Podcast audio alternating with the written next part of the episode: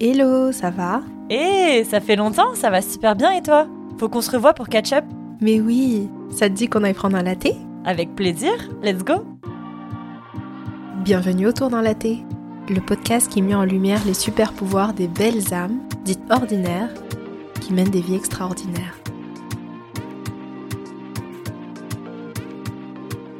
Merci d'avoir accepté de prendre un latte avec moi. J'espère que tu vas bien.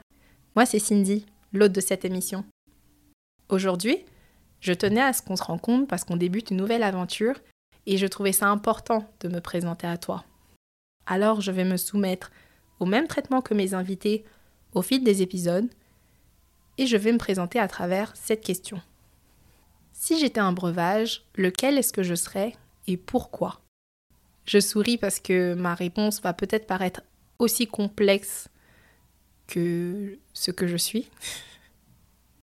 Alors au premier abord, on peut dire que je suis une personne super solaire, souriante, super sweet comme on dit ici à Montréal, un peu comme la slush à la mangue dans un bubble tea.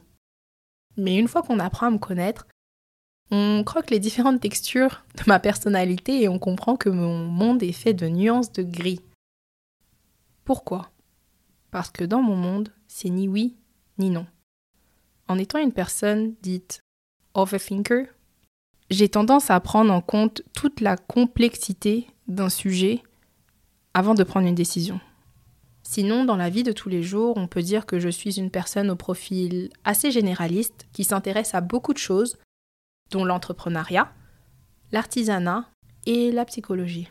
En fait, un petit peu tout ce qui a trait à la vie, aux êtres humains et aux êtres vivants. D'ailleurs, j'ai deux lapins à la maison et j'ai des familles d'accueil également. Et souvent, lorsque les gens savent ça, ils me disent toujours Mais Cindy, pourquoi des lapins? C'est pas ennuyeux des lapins, pourquoi est-ce que t'as pas choisi d'adopter un chien ou un, chat comme tout le monde? Et en répondant à la question, j'ai récemment appris que ça avait un nom ce que je suis. Apparemment, je suis la voix des sans-voix.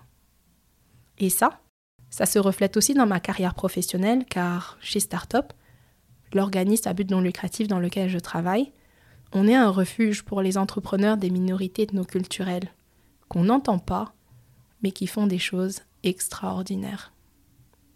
Donc je pense que ma mission de vie est de porter la voix des sans-voix. D'un côté, cette position me va vraiment parce que je déteste me présenter. Je suis une personne qui n'aime pas parler de soi. Donc je sors un petit peu de ma zone de confort aujourd'hui à travers cet épisode d'introduction, à travers ce podcast.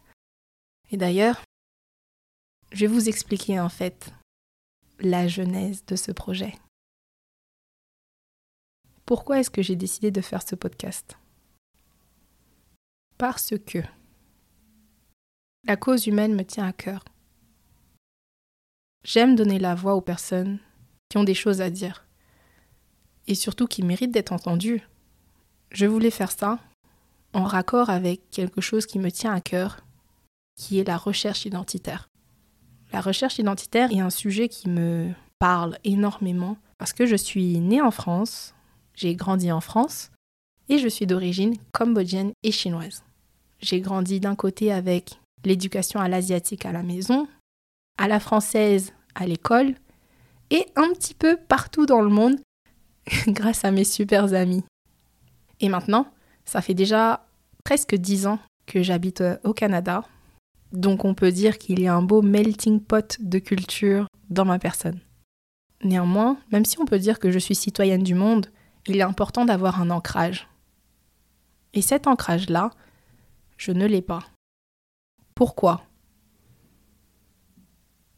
Parce que je suis clairement trop jaune, entre guillemets, pour être française. Je suis trop blanche pour être asiatique. Finalement, where do I belong? Ça, c'est la question. C'est pourquoi, dans cette première saison, nous ferons un voyage à l'intérieur de nous-mêmes. Il y a un proverbe qui dit Si tu ne sais pas où tu vas, regarde d'où tu viens.